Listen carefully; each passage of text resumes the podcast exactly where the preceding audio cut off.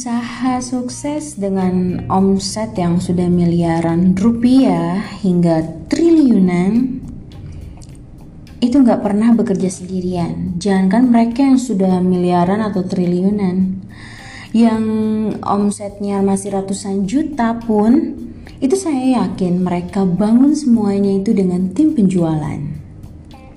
Dan mereka nggak pernah kerja sendirian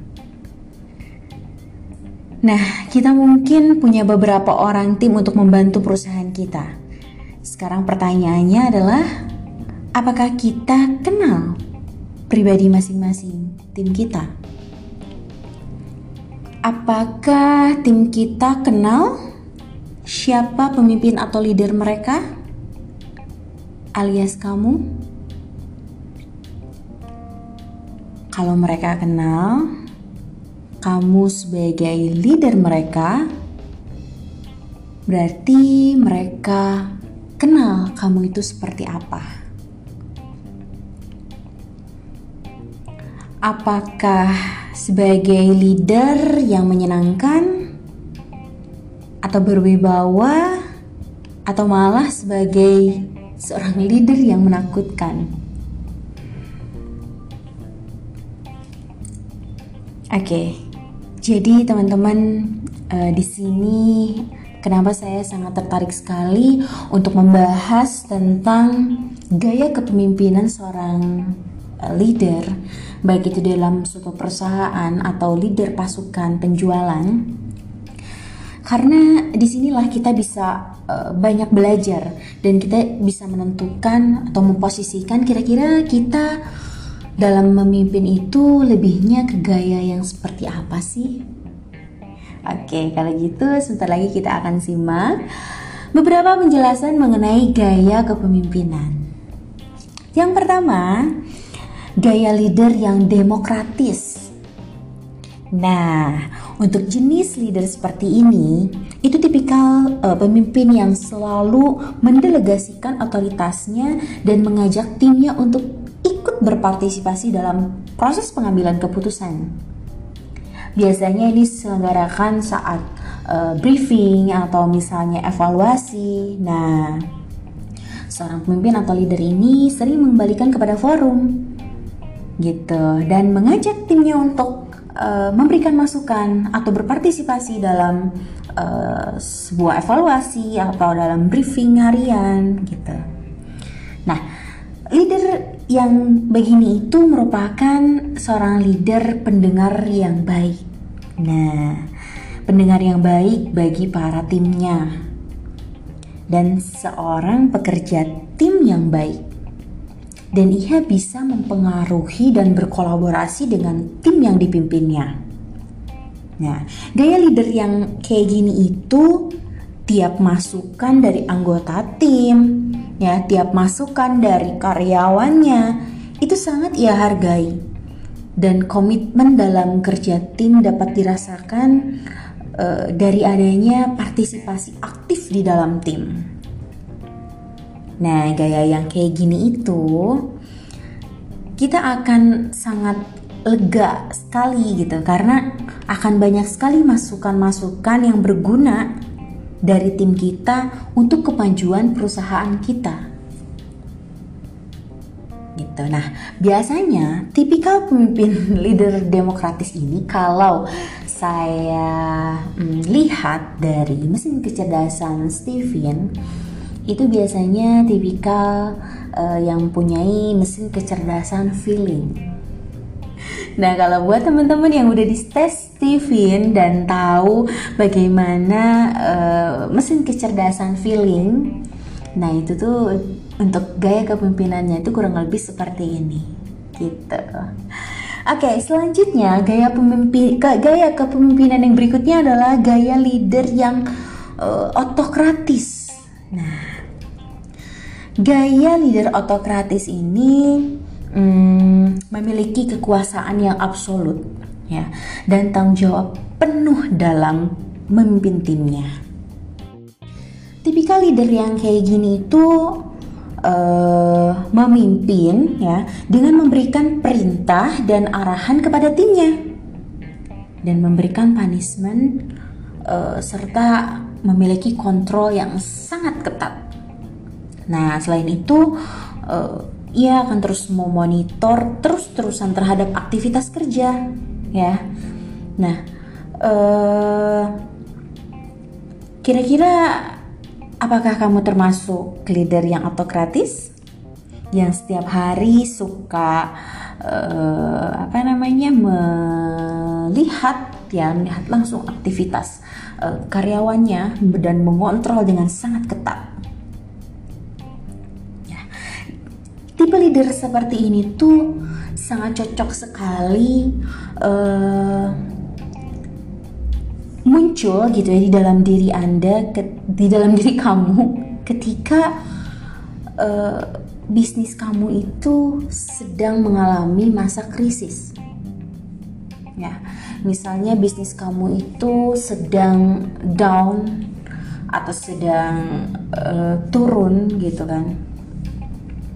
Nah, tipikal uh, pemimpin yang seperti ini, uh, jiwa kepemimpinan uh, seperti ini tuh harus kita pakai gitu. Tatkala uh, kita harus mengontrol dengan ketat karyawan karyawan karyawan kita. Dan sepertinya saya agak masuk ke tipikal leader yang seperti ini leader yang autokratis jadi uh, di mana saya makanya sering memasang berbagai CCTV di berbagai ruangan untuk melihat aktivitas karyawan-karyawan saya uh, karyawan saya yang mana yang sering main handphone karyawan saya yang mana yang uh, kerjanya sangat bagus inisiatif, cekatan, gesit gitu. Atau yang uh, karyawan yang malah datang ke kantor terus tidur gitu kan.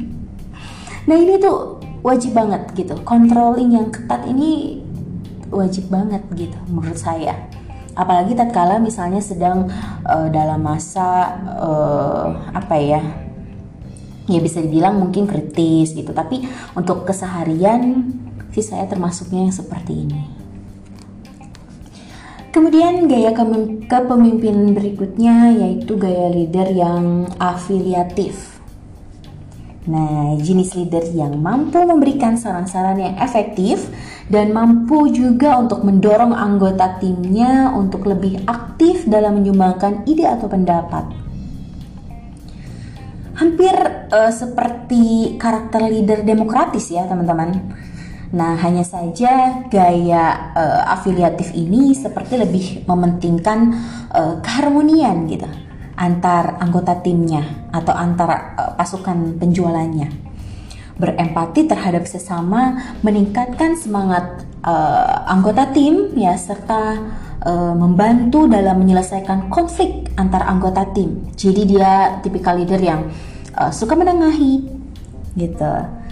Nah, Uh, kita bisa memakai gaya leader afiliatif ini kalau kita ada di masa-masa sulit ataupun ketika keutuhan dan uh, keharmonisan tim ini perlu dipererat. Nah, kalau kalau uh, menjelaskan gaya leader yang afiliatif ini, ini saya seperti melihat suami saya gitu. Karena suami saya itu seperti ini. Jadi uh, dia itu seneng gitu ya seneng uh, keharmonisan gitu jadi dengan karyawan tuh dia tuh deket gitu. Sering uh, apa namanya uh, meminta karyawannya itu untuk sok kasih saran yuk kira-kira apa nih uh, saran apa misalnya terjadi kesalahan apa nanti solusinya kemudian sarannya seperti apa gitu. Terus uh, sering kumpul-kumpul gitu kan makan-makan bareng gitu. Untuk menjalin kedekatan untuk menjalin keharmonisan antar tim gitu di dalam suatu uh, perusahaan gitu. Kalau nge ngelihat sih dari penjelasan gaya leader afiliatif itu suami saya banget. Oke, selanjutnya teman-teman gaya leader visioner. Nah, gaya leader visioner ini adalah uh, jenis kepemimpinan yang penuh dengan inspirasi dan mampu memotivasi anggota timnya.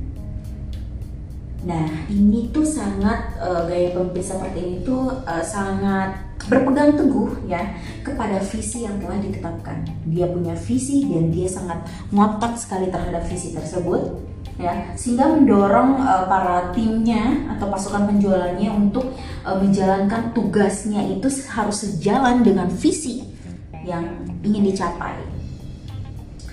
Nah, uh, gaya kepemimpinan seperti ini itu tentunya harus memiliki gaya komunikasi yang jelas dan mampu disampaikan dengan lugas.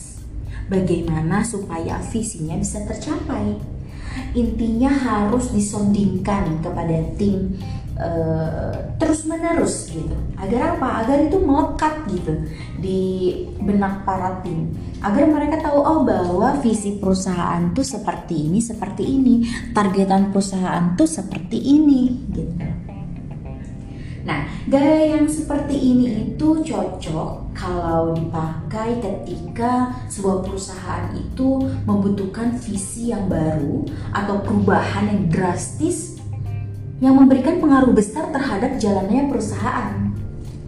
Jadi ketika perusahaan udah kolaps atau misalnya perusahaan udah gak ada gairahnya ya dan butuh visi yang jelas, butuh visi yang uh, lebih baik lagi Nah ini gaya pemimpinan seperti ini uh, leader visioner ini harus dimunculkan gitu. Dan yang terakhir teman-teman gaya leader efektif.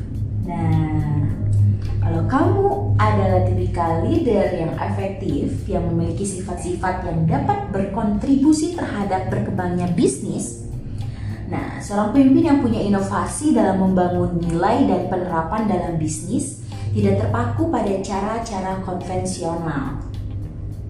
Nah, jadi seorang leader yang efektif ini dia itu uh, sangat menginspirasi dan memotivasi semua orang dalam perusahaannya untuk mencapai visi yang menjadi tujuan bersama.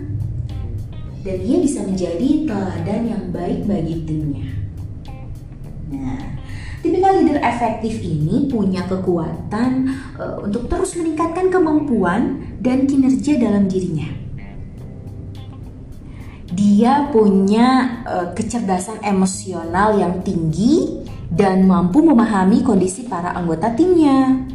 Nah, leader semacam ini itu uh, mampu menempatkan setiap individu dari timnya pada posisi yang sesuai dengan kemampuannya masing-masing. Jadi dia sudah tahu dan paham betul kiranya si uh, karyawan ini misalnya akan ditempatkan di mana.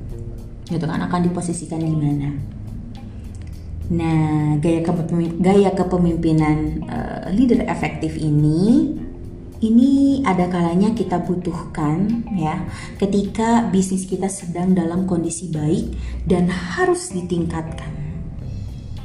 Makanya kenapa dinamakan gaya leader efektif. Keren banget ya teman-teman.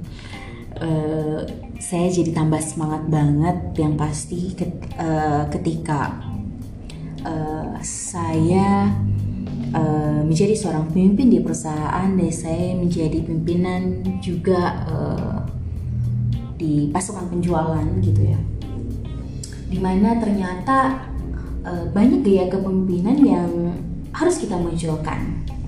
Gak harus satu gitu. Kita munculkan sesuai dengan sikon seperti yang tadi. Jadi beberapa hal yang disampaikan uh, sebelumnya itu bisa menjadi pembelajaran buat kita kiranya kita akan uh, memilih gaya kepemimpinan seperti apa dalam kondisi bisnis yang seperti apa. Ini yang sangat menarik sekali maka jadilah leader yang terbaik menurut kebutuhan teman-teman semua.